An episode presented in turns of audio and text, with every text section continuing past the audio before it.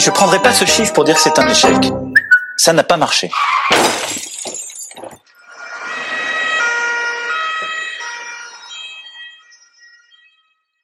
Mais bonjour, monsieur Maurice. Depuis tout ce temps sans vous, on vous imaginait déjà bouquinant sur une île déserte loin de la foule. Ah, gamin, toujours aussi délicat, je vois, hein Non, non, je suis toujours là. Tu sais que le monde des lettres est un univers impitoyable. Dallas, en comparaison, c'est Martine chez les Carmélites. Exemple. Pour une personne qui réussit et qui gagne sa vie grâce à sa plume, tu sais combien galère Tu le sais? Euh, oui, vaguement, j'ai le baromètre de la SCAM devant les yeux et les ventes de livres représentent moins d'un quart des revenus pour 65% des auteurs, oui. Ben la voilà, l'exception culturelle française. Un écrivain sur deux, au mieux, est un smicard.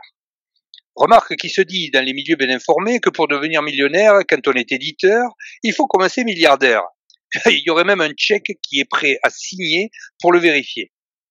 Parce que écrire, ah, le, le goût, l'envie, le besoin d'écrire sur papier ou à l'écran, car le travailleur français sans le bruit et l'odeur. Non, non, non, monsieur Maurice, là ça va aller, vous vous égarez, je pense. Eh, dis-moi, les ciseaux d'Anastasie, là, tu me laisses finir une phrase, oui? Bon, je disais, l'odeur de l'encre ou le cliquetis du clavier. Voilà ce qui sauve le travailleur français. Ça, et la certitude d'apporter une indispensable pierre au patrimoine culturel de l'humanité, au moins. Tu sais, les maisons d'édition croulent sous les manuscrits qui changeront la face du monde. La multiplication des pains, c'est fini. Désormais, les prophètes pissent de l'évangile. Oui, bon, et alors c'est problématique à, vos yeux que les gens se mettent à écrire? Non, non, non, non, ça non. En revanche, qu'ils soient persuadés que leur prose mérite d'abattre un arbre, un peu tout de même. Mais t'en fais pas, il y en a qui ont su largement tirer profit de cette surabondance de détresse humaine, euh, un peu à la manière d'un labo pharmaceutique qui mettrait sur le marché l'anxiolytique suprême après avoir produit des dépressifs chroniques. Sauf que là, c'est Edouard, 57 ans, qui s'imagine déjà pris concours. Waouh Il va déchanter le pauvre. Tu sais, 10% des Français se sont mis à écrire durant le confinement de 2020. Fallait définitivement pas que ça dure, ce machin. Poésie, roman, essais, plus rien ne les arrêtait, puisqu'il y avait rien de mieux à faire. Bon, et donc vous avez établi quoi? Des profils psychologiques des aspirants auteurs? Pire, j'ai lu leurs bouquins. J'en ai encore les yeux qui saignent. Allez, au hasard, Martine. on va dire Martine X, ménagère de plus ou moins 50 ans, que monsieur ne considère plus, sauf en cas de montée soudaine de testostérone. Eh bien, elle nous a pondu dans le silence de ma chambre, une de ces romances qu'on commande chez TF1 pour occuper les après-midi à EHPAD. Ah oui, je pense que je vois le genre, là. Ah non, non, mais attends, j'ai encore Bérangère. Alors X, elle aussi, euh, mais c'est pas la fille de Martine, hein. le X, c'est ma charitable contribution à son anonymat. Elle, elle raconte l'histoire de Sophie, une quadra fraîchement divorcée, déçue par Tinder, qu'un livreur à vélo, alors euh, euh, oui, électrique le vélo, oui, il faut pas abuser, Bérangère elle est écolo, mais pédaler c'est fatigant. Bon, donc le livreur, biceps saillant, barbe de trois jours, pectoraux travaillés aux stéroïdes, la bouscule par consentement mutuel lors d'une livraison.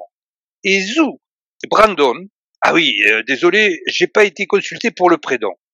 Brandon, donc, transformera Sophie en jouet sexuel. Et une fois leur fantasme assouvi dans son mobilhome, façon 50 nuances de grey au camping, il décide d'aller s'installer en Islande pour s'y faire fondre de la neige sur la langue. Oui, d'accord. je, je, constate surtout que vous en avez sous le coude à avoir la pile volumineuse de livres que vous avez apportés. Ah non, non, mais attends un peu, petit, j'ai pas fini. Voilà aussi Jean-Luc. Disons Z, lui. Comme dans les films du même genre, un flic qui s'ennuie à 5 sous de l'heure selon sa biographie. Lui, il a publié Prunes et contraventions. L'histoire d'un lieutenant de police dont la femme a disparu voilà trois ans. Et depuis, cet implacable justicier a pris l'habitude de sombrer dans l'alcool dès 10h30. Alors voilà que ressurgit Brandon. Ah oui, oui, après son histoire avec Sophie de retour d'Islande, il a abandonné la livraison des kebabs pour devenir détective privé. Euh, donc c'est lui qui va aider le lieutenant alcoolisé à retrouver sa dulcinée. Un jeune premier comme on en rêve, avec mise en abîme de l'auteur auquel le jeune héros ressemble. Bon, avec coupe rose et 25 kilos de moins, hein. Ah, c'est beau votre retraite, Monsieur Maurice, définitivement. Hein. Vous en avez le temps de lire des jolies choses. Et je t'ai gardé le meilleur pour la fin, mon poussin, parce que fallait pas les titiller bien fort. Voilà les chantres du développement personnel qui débarquent, avec le régime sans régime, l'andropause en douceur, élever des chèvres sans quitter Paris, devenir trader éco-responsable, le, le, tout pour lecteur sous Valium j'en passe et j'essaie d'en oublier autant que possible. Et au passage, il me faut quand même rendre hommage aux copains, aussi bénévoles qu'approximativement talentueux, ceux qui ont bidouillé des couvertures en retravaillant sur Photoshop les dernières photos de vacances de l'auteur. Dis, tu sais qui a vraiment gagné de l'argent durant la ruée vers l'ouest? Bah, euh, certains chercheurs d'or, j'imagine. Mais non, grand couillon, les vendeurs de pelles et de pioches. Hein. Je ne suis pas là, monsieur Maurice. Vous dites que l'industrie du livre s'est reconvertie dans les outils de jardinage et de terrassement Oh gamin, tu devrais demander à tes parents si tu n'avais pas un peu trop d'avance ou un peu trop de retard au démarrage. Je te dis qu'avec 69 000 bouquins qui sont sortis l'an dernier, pour trouver une pépite, faut se lever avant même miner et que toute cette production n'a rien à envier à l'industrie agroalimentaire. Le filtre de l'éditeur, il s'écrase souvent comme celui d'une cigarette trop consumée. Ah, c'est sûr que je préfère vivre en France où on publie à tour de bras plutôt qu'en Chine où on censure en tranchant des mains. Mais si le livre n'est pas un produit comme les autres, alors je me demande ce que certains feraient s'ils vendaient des conserves de flageolets. Tu sais, passé un certain stade, la diversité éditoriale ou bibliodiversité, comme on dit dans les milieux autorisés.